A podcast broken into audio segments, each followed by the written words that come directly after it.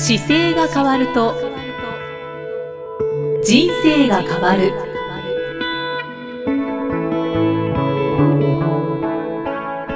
こんにちは、生きみえです。この番組では中野生態東京青山の院長姿勢治療科中野孝明先生が人生が変わっていく成功する姿勢力についてお話ししていきます。中野先生今回もよろしくお願いします、はい、ます。さて今回はリスナーの方からいただいたご質問をご紹介します、はい、ラジオネーム KO さんからいただいたご質問です。ありがとうございます。いつもポッドキャストを聞きながら姿勢を意識して通勤しています。ちょっと姿勢が良くなってきている気がします。と言いながら私のことはどうでもよく娘のことで相談できればと思い質問させていただきます。娘は7歳なのですが学校の検査で背骨がちょっと曲がっているかもしれないとのことで整形外科で見てもらったら側弯症と言われました。さらに大学病院を紹介されて行ってみたら角度が20度と言われました。正面からのレントゲンを見ると S 字に曲がっていました。経過観察で次回さらに進行している場合はコルセット着用と言われました。これから思春期の10年近くをコルセット着用はかわいそうなのですがその先生は回路や生態は役に立たないことが実証されているとのことでした。治すことはできずこれ以上悪くならないようにコルセットが必要でしない場合はさらに曲がっていき手術が必要になるとのことでした。ご専門ではないかもしれませんが何か治るもしくは悪くならないような方法はないでしょうか？普段から外で元気に遊び水泳もやっているのですがコルセットを着用すると運動できなくなってしまい筋肉がつかなくなりむしろ悪い影響もあるのではないかと思ってしまいます。ただ学校生活をコルセットなしで普通に生活し大人になってから大変な思いをするのであれば我慢して高校生になるまでコルセットを着用し続ける方がいいのかなと日々悩んでいます。何かアドバイスをいただけたら幸いです。という慶吾さんからのご質問いただきました、はい、なんかとっても、はい、私は子供はいないんですけれども、はい、なんか親目線で考えるとすごく辛いですね、ね、そうですね。7歳ですもんね、そうですね、中野先生お子さんがいらっしゃるので、はい、すごくお気持ちお分かりになります、ね、そうですね。あの私の子供10歳ですけど今、うん、7歳ね、もう通過してきてます。やっぱり小学校の低学年なんで、はい。その時にこう言われるとねそこから10年間こうかわいそうだなって思いますよね。そうですね、はい、不自由になるんだなって思いますよね。はい、あの側弯症って、うん、まあ、なかなか聞き慣れない方もいらっしゃるとは思うんですけれども、はい、これ原因って何なんでしょうこれ、ね、原因は分かってないんですよね。そうなんです、ね、原因は分かってないんですけどただ出てくる頻度っていう言うんですけど、そのかかられる率が決まっていて、はい。なんと100人にですね1人はこの側腕症にがなってるという。えー、っとそれは少ない。いやそうですね。少ないと取るか多いと取るかは、あのちょっと状況によって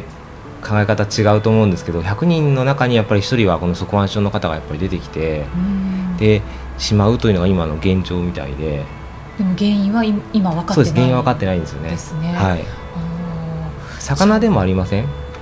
お魚とかで側腕症になってるの知ら知りません？あるかもしれない、ね、魚でもこう側腕症っていうかねじれがちょっと出てたりする魚もいるんですよ。あなのでなんかそうです。突然やっぱり起こるっていうのがもうちょっと遺伝子が分かると分かるかもしれないです今突然やっぱり起こるっていうふうに言われてますね、うん、今研究中っていうところなんですか？どうなんでしょうね。研究してるんですかね、うん、ねどうなんでしょうか、ね、予防の過程というかこうなる方が多いので、はい、じゃあなった時に、えー、こうなっちゃったらまずいですよねっていうので手術があったり、うん、あのひどい時には結局 S 字のカーブが深くなってくると、はい、内臓も含めていろんなものを圧迫するので、はい、問題を起こしてくるっていうのでそうならないためにこのコルセットっていうので止めるような処置をするんですけども。これ、現時点では、はい、あの慶応さんのご質問の中にもありますけど、はい、治すことはできないんでしょうか？これね治すことっていうのはその側腕症でなくなることを治すとするとやることができないんですよ。はい、どこをゴールにするかなんですけど、はい、あのこの7歳のお嬢さんにとっては、はい。あもう側腕症やめたいだからやめようってできないじゃないですか。そうですね。一生付き合わなきゃいけないんですよね基本的には。じゃあもう曲がってる背骨をうん。まっすぐに直すっていうのは、はまあちょっと難しい。つあのなのでまっすぐとまっすぐにしたいと思わずにはい。あの悪くしないようにどう付き合うかがすごく鍵なんですよ。で、はい。一生一緒に付き合っていかなきゃいけないものなんではい。あのそれに対してすごく嫌なイメージを持つよりはあのできることをどんどんやっぱりやっていって付き合っていかなきゃしょうがないので、うんあの僕はこうこういう患者さん見た時にやっぱり選ばれた方しかこれになってないなと思っててですねあ、選ばれた方にしか。はいあーあの今この7歳のお嬢様ですけど、まあ、60歳で側腕症だった方が今はいも背中痛くてってお見えになることももちろんありますし、50代40代で背中がいつも私側腕症だったから辛いんですっていう方もたくさん見てますけど、うんやっぱりあのちょっと普通に何もない方よりは気にしやすくなったりとかその例えばカーブがきついところがはい。ちょっと背中が引っ張りやすいとかですねうん凝りやすいっていうのは出やすいんですよ。はい。なのでそれをあの自分でなりにこう意識しながらマネジメントしていくと上手に付き合ってはいけるのでうん。決してそのまま進んで死にますよっていう病気じゃないのではい。あの一個のまっすぐではないっていう状況だけじゃないですか。すね。なので上手にこのカーブと付き合っていくっていうことがすごくこのご家族にとっても大事だしお嬢様にとってもやっぱり大事なので、あんまりこの気にしてあのなんかなんなんでしょうね曲がってるから恥ずかしいとかうん。っていう概念じゃなくてもう上手に付き合っていくっていうふうに決めちゃうことがうん。すごく大事だと思います。もしかしたらその個性の一つだそうそうそうぐらいに思って。そうしないとやっぱりあのーその中から生まれてくるものっていっぱいどう捉えるかなので、はい。起こっていることに対して自分がネガティブに捉えるかポジティブに捉えるかってやっぱり本人次第じゃないですか。そうですね。なのでお母さんはもうやっぱりあの気持ちはすごくわかりますけどやっぱり上手にじゃあ悪くならないようにいろいろやっていこうねっていうスタンスで、うんまあ、今考えられる選択肢をどんどんやっていってあげるっていうのがうんすごくいいと思いますね。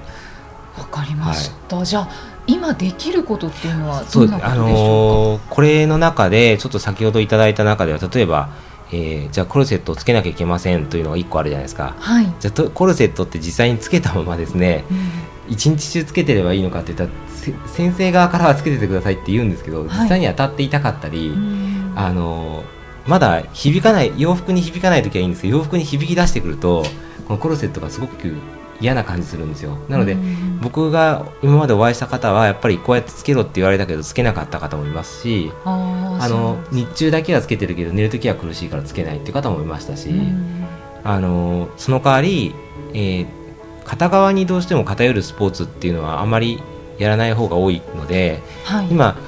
例えば水泳はやってたりするけど水泳だと両方使えるじゃないですか手をあそうですね。はい。でもテニスとかだったら片側なのでテニスよりは水泳の方がいいですよとかうーん。あとヨガとかですねこう体を柔軟性を保つっていうのはすごい大事ですねああそうなんですね。じゃあコルセットはまあできる限りつけておいた方がはいいいけれども、そうですそうですまあ運動などもあの普通にやっていいですよそうです。やってやっていくことが大事ですしやっぱり、あの上手にそのなんでしょうね付き合っていくことが大事なので、うん。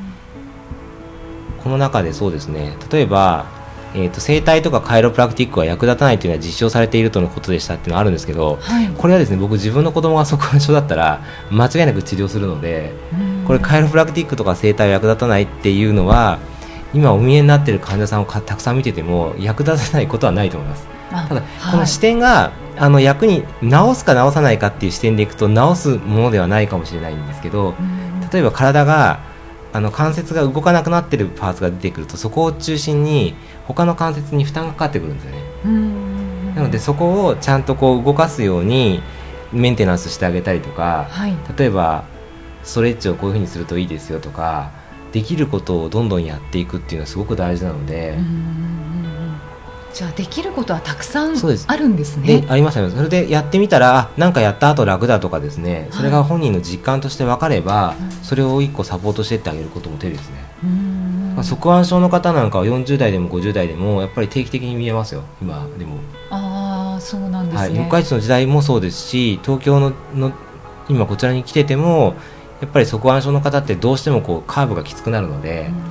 歪みがきついポイントごとにあの筋肉の緊張があったりとかですね、はい、だからデスクワークが続くと背中が普通の方よりは負荷がかかりやすいんですよ。なのでそれを治療していくと上手にこうメンテナンスっていうかいい状態で保っていけるので。でも自分の体に敏感になってそうですそうです。逆にいいかもしれないですね。そうですね。なので体をすごく上手にいたわるっていうことができると思うのでそこから多分感じ取れることをどんどん強みにしていかれると、はい、すごくいいあの勉強しながらこう体使っていけると思いますね。そうですね、はい、あと定期的にメンテナンスしていこうっていう、その意識が、そうですね。ねすごくい。いですよね。そうですね。うん。じゃあの自分たちで、こう側腕症かどうかをチェックするとかあ,、はい、あとそうですね。そのチェックするポイントなどを教えていただければ、はい、えーと、自分で側腕症をチェックするポイントはですね一番はあのー、まあ、ごご自分でっていうよりお子さんを持ってる親御さんが、はい、子供をちょっと立った状態から前屈させるんですよ。うんうん、で前屈させた時に背中がこう左右がとつ極端にこう凸が出てるというか高さが出てきている場合は、はい、1個目の側腕症のチェックになるので前屈をしてもらって。立った状態で前屈してきた時に背中があの背中側からこう子供の背中を見た時に、はい、盛り上がり方が右だけが高いとか左だけ高いっていうのが極端に出てる場合は、側腕症の疑いが出てくるんですよ。でもそれをあの出てきてからどうするかっていうとすぐにはあの治療しましょうって言っても方法がないのでまずそれをちょっと経過観察していって、はい、悪くなってるかなってないかっていうのをいつも一緒にコミュニケーションを取って見てってあげると一番いいですね。あの側腕症は小さいお子さんがなるんですよ、ね。うんはい、あのそう後発はやっぱり小学校中学校が一番多くてで成長期が終わると止まるんですよね。あ骨の成長が止まる成長期の一番急激に伸びてくる時なので小学生中学生っていうのが一番ぱりお子さんがいらっしゃる方は、一度チェックしていただいた方がいいですね。検診であのやっぱりそういうの都道府県で昔取り入れて、はい、あのすごく側腕症があのいろいろ見つかった町っていうのもやっぱりありますし今全国で結構検査には入ってきてると思うんですけどでも親がやっぱりちょっと見ててあげるっていうのはすごく大事ですよね。やっぱりその自分自身じゃ気づかないっていうこともありますよね。その時にじゃあ日常生活もしカーブ高さが違った時に例えば変な座り方を、はい、私が何回か伝えてた座り座骨でなくて、はい、横座りしてたりとかですね、うんうんうん、あと持たれて座ってるとか、はい、っていうのもやっぱりよくないので。その側腕症っていうのは、うん、えっと、後天的になったりすることもあるんですか、えー、後天的に条件が悪いと加速する可能性はありますよねただもう現象自体は先天的なものなんで、はいはい、何が原因かはわからないので、突然出てくるんですよね、でも後天的要素が使い方によって加速させるっていうのは十分あると思います。なので例えば、えーと、いつも前屈をするようなストレッチをちゃんとやってる方とすごく背中曲げて座ってた方が同じように曲がっていくかっていうと、はい、やっぱり前屈をいつもメンテナンスしたりとかしてる方の方がより関節の動きが取りやすいので、そういう意味ではちょっと予防方法にはなると思うので。やっぱりじゃあ早めに見つけてそしてそうですね。きちんとメンテナンスしていく。そうですそうです。あの本当に前屈の体操とか開脚で前倒す方法とか、はい、体の柔軟性を取っていくってことがすごく大事なのであと偏りがあったらその偏っているような種目のスポーツをちょっとまず避けてあのもし大好きでテニスやってるとしたらテニス以外に例えば水泳の時間を入れてあげるとかあバレエをやってみるとか、まあ、いろんな動きをつけていった方がいいですね。一個だけにしない方が、はい、じゃあ上手に付き合っていけますね。そうですね。上手に付き合っていけますね。はい。わかりました、はい。ぜひあの今日の中野先生のお話参考にしていただいて、はい、はい、あのそんなにこう悲観的になることはないと、はい、そうですそうです。もう本当にねあの100人に1人に選ばれたと思って、はい、あの上手に付き合っていかれるとあの必ずでもそれが状態が乗り越えられる方にしか多分ね選ばれないので。あそうですね、はい、あの乗り越えられない人には多分回ってこないっていういうふうに思っていただいた方がいいかもしれないですね。はい、素敵なお言葉いただきました。はいであの今回のこのご質問それから側腕症のチェック方法ですけれども、はい、中野生態東京青山のブログでも回答させていただいていますので合わせてご覧になってみてください、はい、さあこの番組では姿勢や体についてのご質問そしてご感想をお待ちしています。ご質問とともに年齢、体重、身長、性別をご記入の上中野生態東京青山のホームページにありますお問い合わせフォームからお送りくださいでは中野先生締めのお言葉をお願いします。はい、えー、体を見直す時間は人生を見直す時間である。中野先生今回もありがとうございました、はい、ありがとうございました。